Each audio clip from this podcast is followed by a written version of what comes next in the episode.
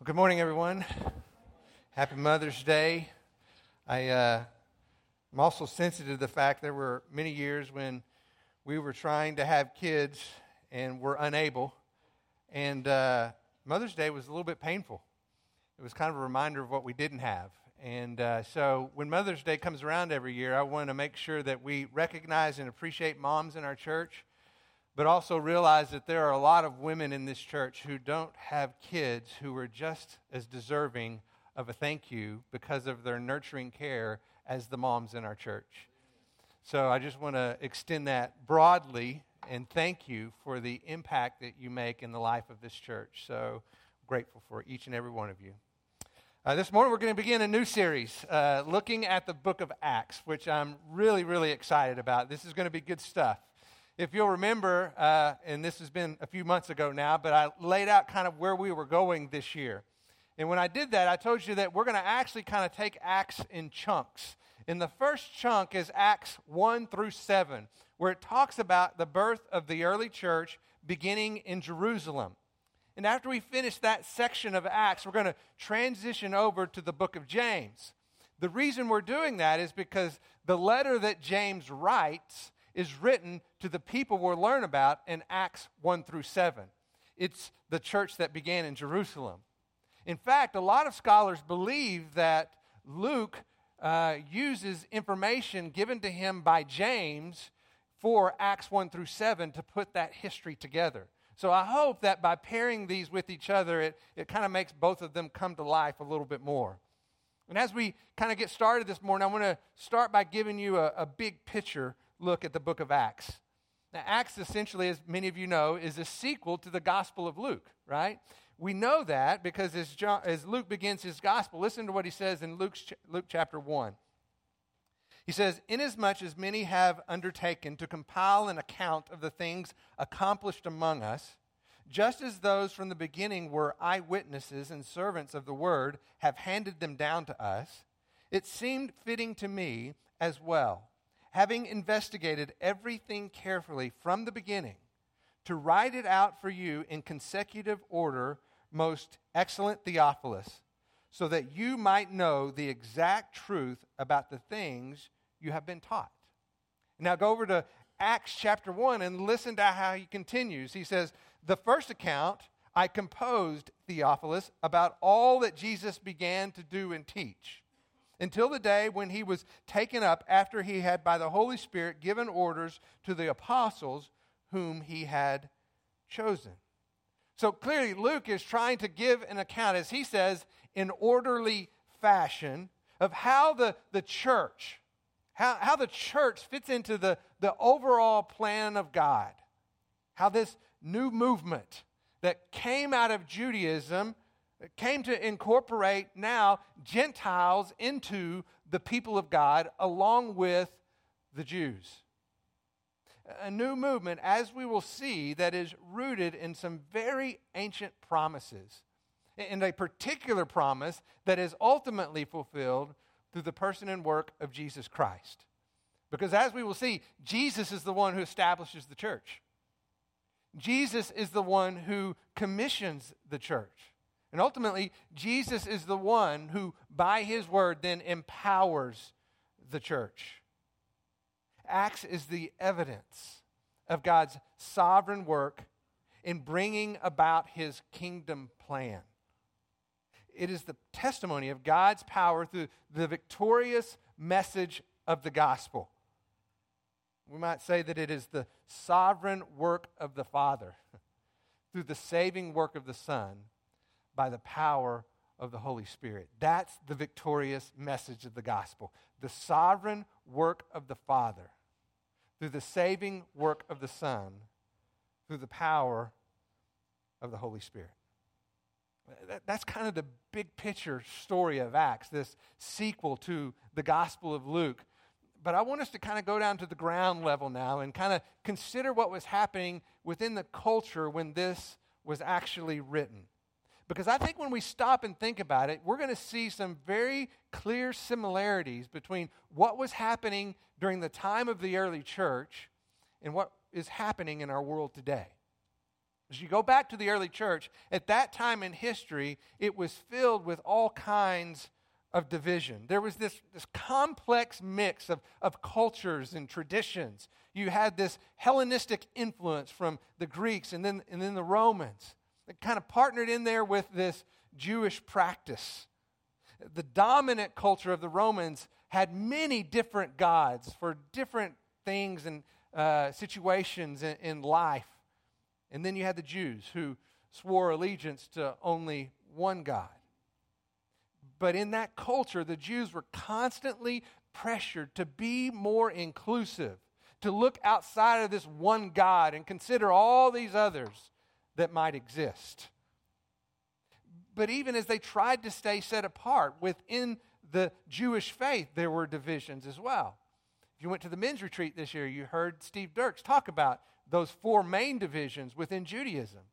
You have the Pharisees, the Sadducees, the Essenes, the Zealots. And each of them kind of interacted with the culture in a unique way. Some completely withdrew from the culture, like the Essenes. They lived out in the desert, away from anything that was happening in the real world. You had the Sadducees, who were definitely more inclined to live as a part of the world. They kind of blended in with society.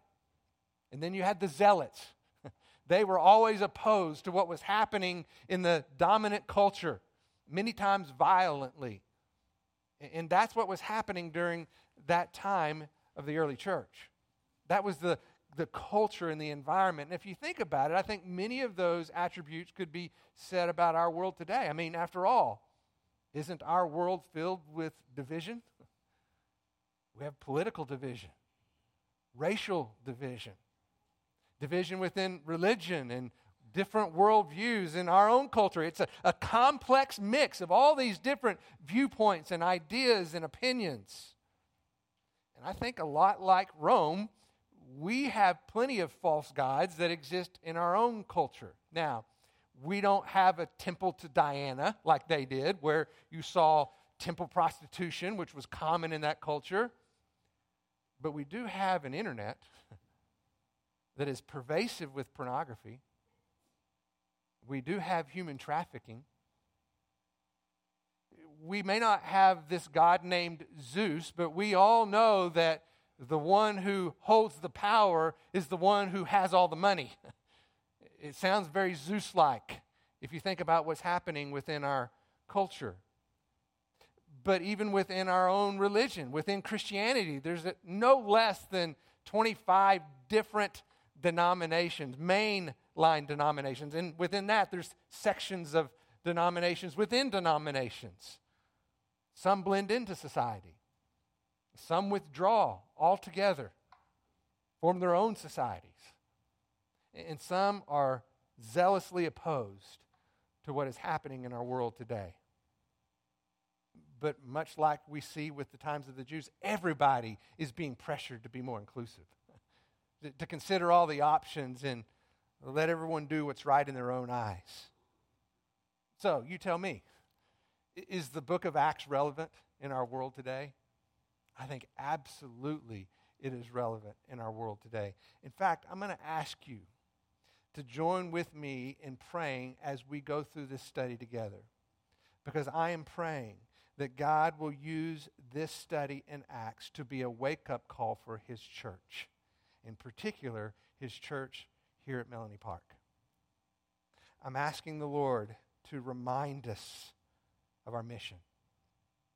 I'm asking the Lord to stir in our hearts as His disciples, just as He stirred in the hearts of His disciples during this time in the early church. Because here's the deal. God's kingdom plan still underway. God's sovereign control still effective. The gospel is still the message of salvation. And the church is still the primary means by which God intends for that gospel message to go to the uttermost parts of the world. I'm praying, and I'm asking you to pray with me, that there would be an awakening in the hearts of God's people, that we will be reminded of the mission and the commission and the power that has been given in the life of the church to carry out what God ultimately calls us to be as his people. Because I think we need to be restored to the original intent of why we're here to begin with. And I'm going to ask you to pray with me for that to happen in the life of this church as we look through this passage this morning, but in our whole study together over the next several weeks. So let's pray together this morning. God, as we come before you this morning, we sincerely do want you to stir in our hearts, to awaken our minds, to remind us of the mission, the commission, the power of your Spirit at work in your people to carry the message of the gospel to the uttermost parts of the world. Help us understand, what does that look like in Lubbock, Texas? What does it look like at Melanie Park Church? What does it look like in the Cephas home? What does it look like in my life? And Lord, as we walk through this book together, would you answer those questions? Would you stir in our hearts? Lord, I pray, just as mightily as you did in the hearts of your disciples during this time. Lord, help us to understand who we are as your people for the praise and glory of your name. It's in your name that we ask this. Amen. All right, turn to Acts chapter 1. Acts chapter 1. And let's get started on this bad boy. This is going to be good. Acts chapter 1. Beginning in verse 1, it says, "The first account I composed, Theophilus, about all that Jesus began to do and teach until the day when he was taken up, after he had, by the Holy Spirit, given orders to the apostles whom he had chosen. To these he also presented himself alive, after his suffering, by many convincing proofs, appearing to them over a period of 40 days, and speaking of the things concerning the kingdom of God. And gathering them together, he commanded them not to leave Jerusalem, but to wait for what the Father had promised, which he said, 'You heard from me. For John baptized with water, but you shall be baptized with the Holy Spirit not many days from now.'" Now, as I've already mentioned, Acts is the sequel to the Gospel of Luke. In both situations, we see as Luke is writing to a man named Theophilus. We really don't know a whole lot about Theophilus, but praise God for Theophilus, right? Because the words that Luke speaks to this friend, this letter that he writes to him, is of tremendous value to us. And I love how he kind of begins this account by saying all the things that Jesus began to do and teach. I think when he says that, he's suggesting that, and he's not finished yet. Jesus began. This is just the beginning. There are still things that are yet to come. And Acts becomes an account of the continued work of Christ. It's not the end of the story of Christ. It's the continued work of Christ, because he's just beginning, and there are still more things yet to come. And Luke is making it clear that this is, in fact, the risen Christ. It's not an imposter. It's not somebody different. This is, in fact, the risen Christ that we have witnessed with our very own eyes. He goes on and explains that the risen Christ has made an appearance for over 40 days, giving various convincing proofs. And we know from what Paul later writes to the Corinthians that he appeared to over 500 people. It says in Corinthians chapter 15, verse 3, "For I delivered to you as of first importance what I also received, that Christ died for our sins according to the Scriptures, and that he was buried, and that he raised on the third day according to the Scriptures, and that he appeared to Cephas," or Peter, "and then to the 12. And after that he appeared to more than 500 brethren at one time, most of whom remain until now, but some have fallen asleep." Some have died. "Then he appeared to James and to all the apostles. And last of all, it was to one untimely born, he appeared to me also." So when Paul is speaking these words, when he says many of these are still alive, essentially what he's saying is, look, it's 500 people. If you don't want to take my word for it, go ask them. Because they saw it too. Because over that 40 days, Jesus made it very clear that he is, in fact, the risen Christ, and there is a multitude of people who could give testimony to that fact. Jesus wasn't just making appearances. It says that he was teaching about the kingdom of God. Now, this could mean any variety of things that Jesus was teaching, but one of the things that the Scripture tells us is that it defines the kingdom of God this way. It says it is the righteousness, the peace, and the joy in the Holy Spirit. The kingdom of God is righteousness, peace, and joy in the Lord through the Holy Spirit. I think, at least in part, those were some of the things that Jesus was speaking about when he was talking about the kingdom. A righteousness, not of our own, derived from the law, but that which comes through faith in Christ. A righteousness that comes from God on the basis of faith. That's what Jesus was talking about. And not only that, he was talking about the peace of God. The peace of God that passes all understanding, that guards your hearts and your minds in Christ Jesus. That's what he was talking about. He was talking about the joy of the Lord. The joy of the Lord through the presence of the Spirit, which is the presence of God in the life of his people. That's where joy is found. That's what Jesus was talking about. Righteousness and peace and joy in the Holy Spirit. Those are kingdom realities made available to God's people. And I think as Jesus is teaching, with each and every conversation, there's an anticipating, a growing anticipation. There's an expectation of things that are to come. And even Jesus is speaking to it. He's talking about things that are yet to come. And I think if we were one of the disciples, we would be no different than they are. They're ready to get this thing going. Jesus, we like what we're hearing. Let's do this kingdom thing right now. Bring it on. Let's do the kingdom. We want more of what you're talking about. I think it's important to understand that Jesus says, but you have to wait. Go to Jerusalem and wait. And he reminds them, this is not new information. You've actually heard this before. And then he brings up something that actually is spoken of by John the Baptist when he says in Matthew chapter 3, verse 11, "As for me, I baptize you with water for repentance, but he who is coming," speaking of Jesus, "he who is coming after me is mightier than I, and I'm not fit to remove his sandals. He will baptize you with the Holy Spirit and the fire." And Jesus is saying, listen, what John promised is about to happen not many days from now. I think the disciples were beside themselves excited, but I also think they were a little bit confused, because they weren't real sure exactly what he was about to do.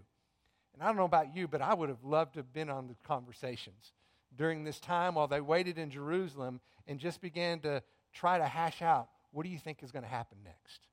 One of the disciples might say, well, I think he's going to, and the other one, no, I think he might. But apparently there was enough of this conversation going on between the disciples that there was consensus.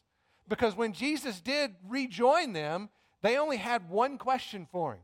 Out of all the things that they might have discussed, it boiled down to one single question. And look at what that question is back in Acts chapter 1, verse 6. "And so, when they had come together, they were asking him, saying, 'Lord, is it at this time you are restoring the kingdom to Israel?'" Now, we hear that, and it might sound a little self-serving, a little different, not maybe what we would come up if we were boiling it down to one single question. It probably doesn't make much sense to us in our modern times, but I tell you right now, it made complete sense to the disciples during that time, because the Bible is filled with promises for Israel from beginning to end. And they were wanting to know, is this the time that you are going to fulfill those promises that we know you have made to God's people, Israel? Let me just give you a couple examples. Here's one in Jeremiah chapter 16, verse 15. It says, "As the Lord lives, who brought up the sons of Israel from the land of the north, and from all the countries where he had banished them. For I will restore them to their own land, which I gave to their fathers. There's this expectation all throughout the Old Testament based on a promise that God made to Abraham about a land, a seed, and a blessing. Promises that have yet to be fulfilled, and they're asking, is this the time? That expectation carries all the way over into the New Testament. We know that because in Luke's gospel, when the father of John the Baptist is prophesying, listen to what he says in Luke chapter 1, beginning in verse 67. And it says, and his father, John's father, Zacharias, was filled with the Holy Spirit and saying, blessed be the Lord God of Israel, for he has visited us and accomplished redemption for his people. And he has raised up a horn of salvation for us in the house of David, his servant.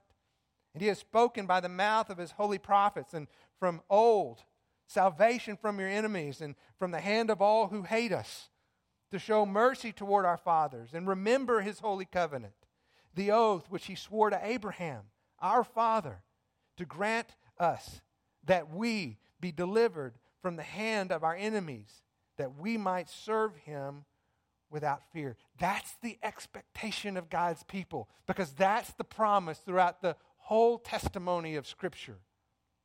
So here they are under the oppressive nature of the Romans. They live in fear. They live in oppression, and they're looking at Jesus, who they now know as the risen Christ, to be the promised Messiah. And so it's a very legitimate question for the ask. So is this the time? Is this the time when you're going to restore the land like you promised in Jeremiah? Is this the time that you're going to fulfill the promises that you made to Abraham? Is this the time? I think it's really an important question because it helps us understand God's plan for Israel. I had a seminary professor when I was in school that told us that understanding God's plan for Israel, understanding end times in general, but specifically Israel's part in God's ultimate plan, is determined back in Genesis chapter 15, when God made a promise to Abraham. And he says, when you come against that promise in Genesis chapter 15, you have a decision to make. He says, it's like a fork in the road. And in his terms, he said, you're going to take a path, and you're either going to go to literalville or you're going to go to figurative land. But you got to choose one or two at this point. In other words, either God made a literal promise to a literal people, the Jews, a promise of a land, a seed, and a blessing, promise that is repeated all throughout Scripture and at this moment has yet to be completely fulfilled. That was either a literal promise or it was a figurative promise to those who behave like God's people. And since Israel failed to fulfill that role, then he cast them aside. The question the disciples ask is important because it tells us if God is finished with Israel. Does God substitute the church for Israel in his kingdom plan? It is a valid question when they asked, is this the time when you will restore the kingdom to Israel? Look at Jesus' response in verse 7. And he said to them, it is not for you to know the times or the epochs which the Father has fixed by his own authority. Jesus did not say that Israel would not be restored. In fact, I think he indicates that they will. But he makes it clear. They will be restored in God's timing. The restoration of Israel is determined by the authority of God. What that tells me is that it was a literal promise to a literal people that will literally be fulfilled.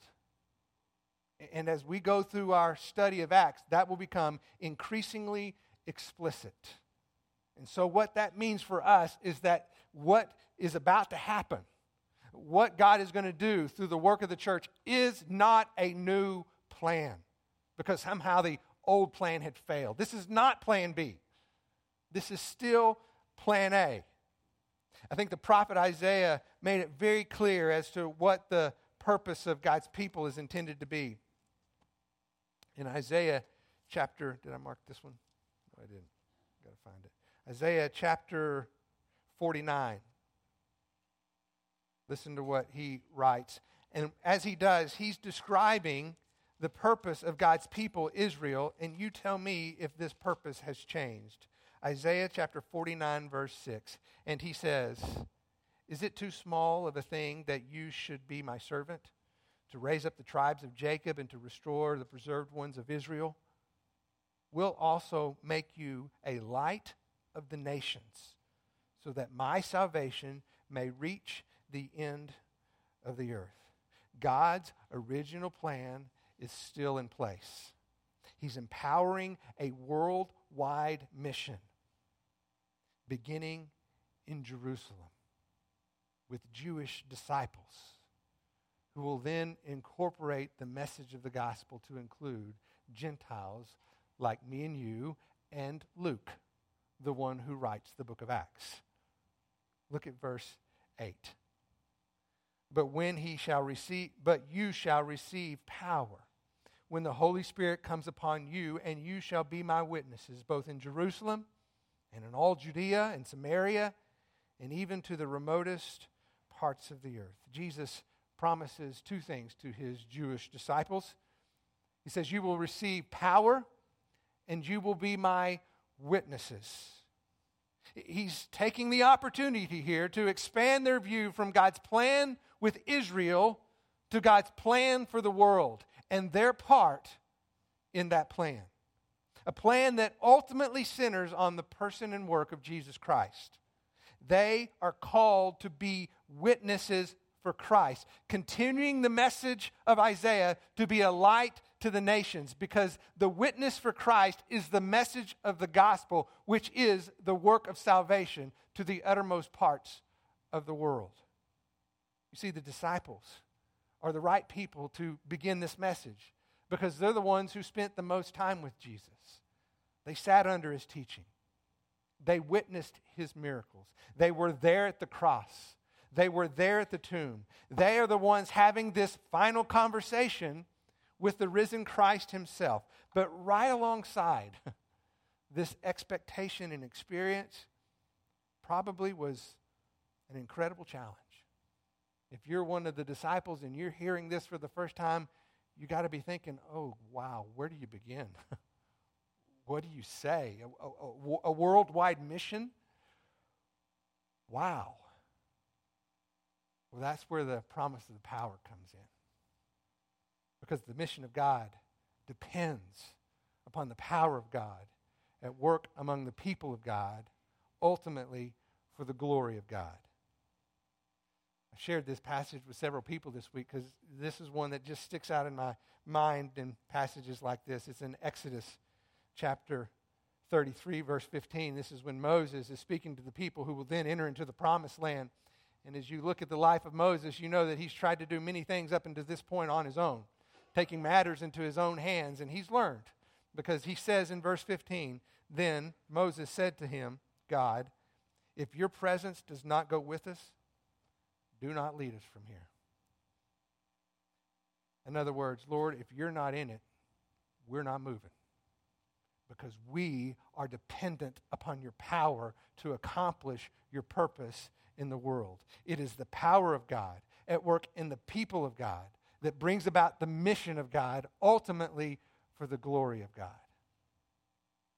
And what we read in Acts 8 then becomes the outline of every single thing that follows.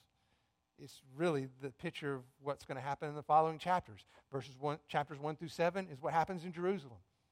Chapters 8 through 11 is what happens in Judea and Samaria. And then at verse 12, the gospel goes viral. And it goes to the uttermost parts of the world. Look at verse 9. "And after he had said these things, he was lifted up while they were looking on. And a cloud received him out of their sight.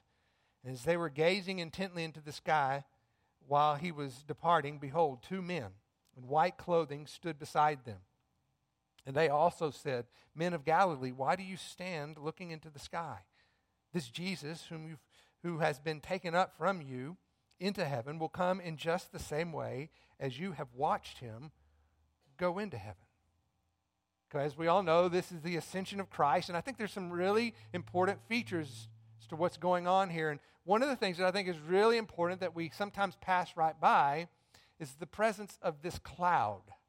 And I want you to stop and think about the significance of the presence of a cloud in the story of Scripture. Think about the cloud that filled the Holy of Holies during the tabernacle. What was that all about?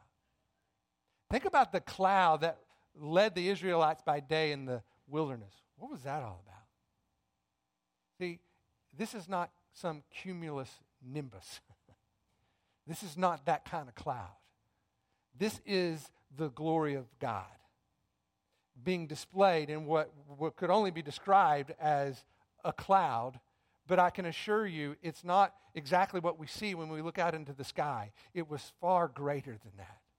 It was the presence of God's glory made visible to human eyes. That was the cloud. We see this cloud of God's glory lifting Jesus into the heavens, and that's significant because the glory of God represents the authority of God, who is now exalting Jesus to the right hand of God. That's what we see happening in this moment. And it says there that the disciples are just gazing intently. You and I know they're staring at the sky, aren't they? Their mouths are open. They're, oh my goodness, what just happened? I think probably in this moment, they've got 1,000 questions going through their mind, much like they did before, like, oh, now what do we do? Where do we begin? What do we say? How does this work? I mean, we've never done anything without Jesus leading and guiding and directing us. And now he's gone. So now what do we do?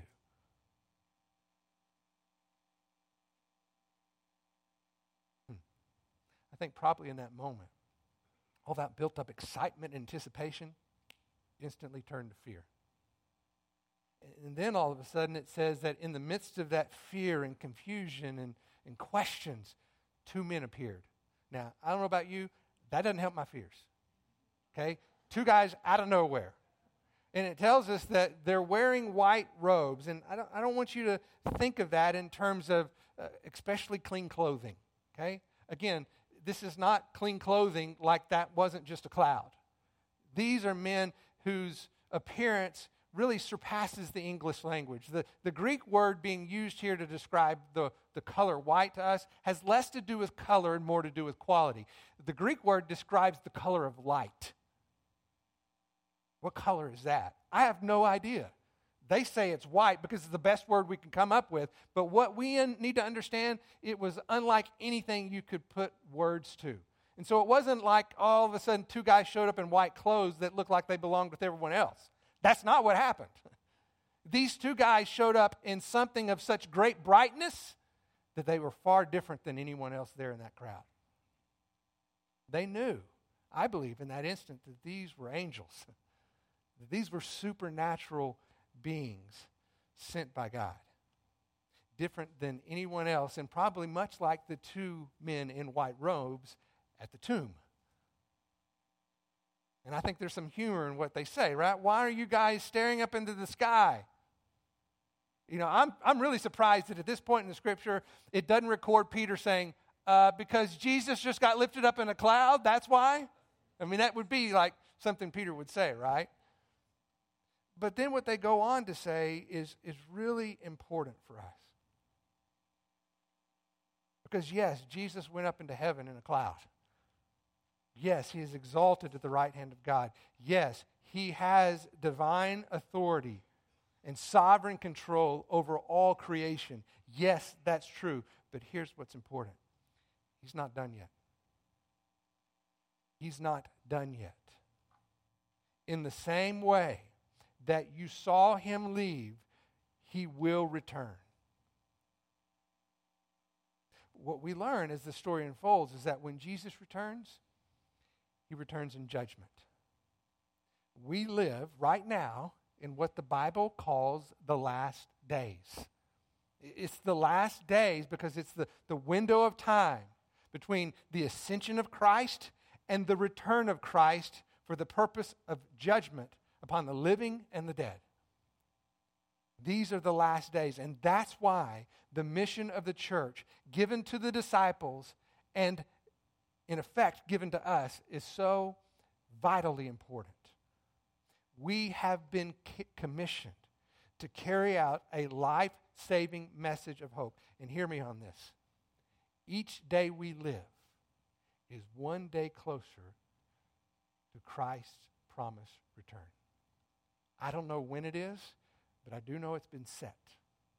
And each day we live is one day closer to Christ's promised return. So I think it would be appropriate as we finish up to think about, okay, well then how does this impact us? How does what happened on that day during the life of the disciples at the ascension of Christ, how does that apply to you and I today? And I want us to think of it in terms of an awakening. An awakening. Because up until this point, the disciples were guessing. They were confused. They were trying to figure out, okay, what are we supposed to do from here? And at this moment in time, they in a sense had an awakening because Jesus made it very clear. You are to be my witnesses. You will receive power. You will begin in Jerusalem. You will extend out into Judea and Samaria, and you will take this message of the gospel to the uttermost parts of the world. They had an awakening. And as we will see through the story of Acts, they take the mission to heart. If you doubt the fact that there was an awakening right now, you just wait and see what's about to take place. And I think if you look throughout the history of the Christian faith, you see moments of similar awakenings. One of the ones that comes to my mind is the Reformation. I think there was an awakening there. I think Luther was awakened to the truth of God in the Word of God and how it applies to the people of God. One of the things he wrote was this. He says, we need to pledge ourselves anew to the cause of Christ. We must capture the spirit of the early church. Wherever the early Christians went, they made a triumphant witness for Christ. Whether on the village streets or in the city jails, they daringly proclaimed the good news of the gospel. Why? Because Luther had an awakening. He understood afresh, anew, the calling of the church given to the disciples that applies equally as much to you and I. Sometime later in the 18th century, there was a man by the name of George Whitefield, somebody that I'm reading a biography on right now, fascinating story of how God worked in this man's life. And what was interesting was he had an awakening. And the Lord really spoke to him about taking that message of the gospel. And one of the things that was unique about George Whitefield is he spoke to massive audiences. Some estimate that people gathered in the realm of 30,000. Now, in our times today, we think, well, that's not very much. But remember, this is before microphones and voices that could be magnified. So can you imagine standing out in the park with 30,000 people and everybody hearing your voice? Okay, that's what was happening with George Whitefield. And people would show up in one situation in Edinburgh. They began to grow to a crowd at 5 a.m. in the morning, because they wanted to hear what this man had to say. And it was interesting, on one particular occasion, there was a man by the name of David Hume. Now, David Hume was a very famous philosopher and skeptic during the time of Whitefield. And so one of the people that were there that day saw Hume and said, I didn't know you believed in the gospel. And he says, I don't. But that man does. And I want to know what he has to say. Why? Because he'd been awakened. Whitefield had been awakened. And so I'm just wondering, what would it look like if there was an awakening in us? What would it look like? And I'm not talking about some change in our society. I'm talking about an awakening in the church among God's people, where the mission of God comes alive in the heart of the people of God. An awakening. Because here's the key. You can go back in our passage this week, and you can imagine what took place on that day. And you can see yourself standing there with the disciples. Because everything that Jesus spoke to his disciples, he has promised to you. You will receive power when the Holy Spirit comes upon you. You will be his witnesses to the uttermost parts of the world. Jesus is returning, and you and I have work to do because we have been given a commission. But I want you to hear me on this. Before we can go tell anyone about the kingdom and the promises of God, those kingdom realities need to be very real in our own lives. Before we can tell about joy and righteousness and peace, we need to experience joy and righteousness and peace in our hearts, in our marriages, in our families. Because part of telling people about the kingdom is the evidence that you've been changed by it, so that they can look at you, even if they don't believe in the gospel, and say, he has, because that's a different person. There's something that's happened in his life. There is a change that has taken place that I cannot explain, and it's a good thing. That's an awakening. And so here's what I want us to do to finish up this morning. I just want us to take some time to pray that the Lord might bring an awakening in the hearts of his people, and that we would see that begin to happen in the life of this church. And one of the things that I would ask us to pray for, first of all, is that we as his people begin to experience the promises that he made about what the kingdom is all about.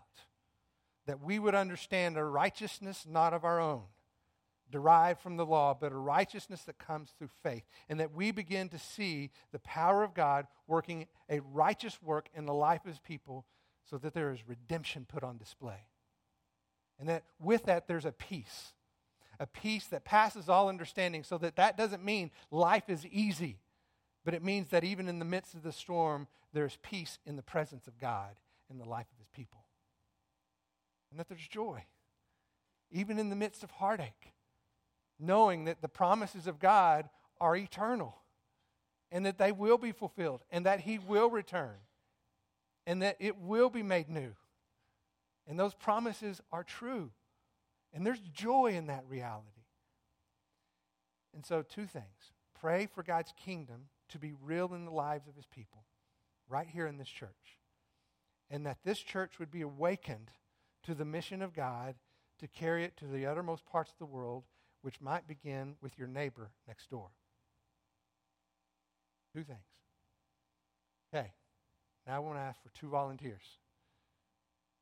Two volunteers will pray for one of those two things. Who's my first volunteer? You moved your hand, Tim. Any volunteers? I'm not going to force anyone. Godfrey? Thank you. I was hoping you'd be one of those two. You would pray for the people of God to experience kingdom realities in their life. And one more volunteer. Susan McCartney, would you just pray that there would be an awakening in the church of God that extends beyond this body, but we would certainly experience it here. Would you pray for that, please? So Godfrey and Susan, would you stand up and pray loudly so that people can hear you, okay? So go ahead and stand up. And then I'll close this when y'all are done. You'll stand. Let me close this in prayer.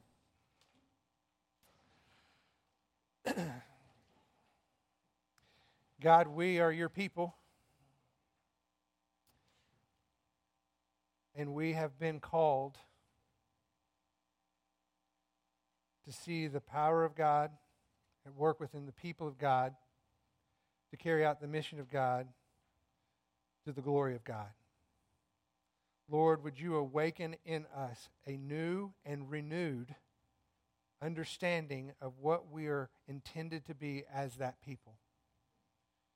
Lord, would you stir within the lives of this church so that we would see evidences of redemption in marriages, in families, in relationships, so that even an unbelieving world would look upon the people in this church and say, I may not believe what they do, but they do, because their lives are different and that it would be attractive, it would be appealing in ways that demonstrate your goodness at work in the lives of your people.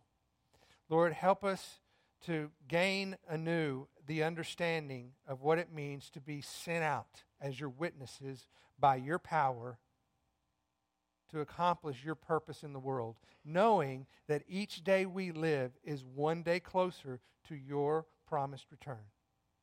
So awaken us, Lord. Awaken us to be the people that you've intended us to be in greater and greater measure. It's in the name of Jesus Christ, our Savior, that we pray. Amen. Have a great day.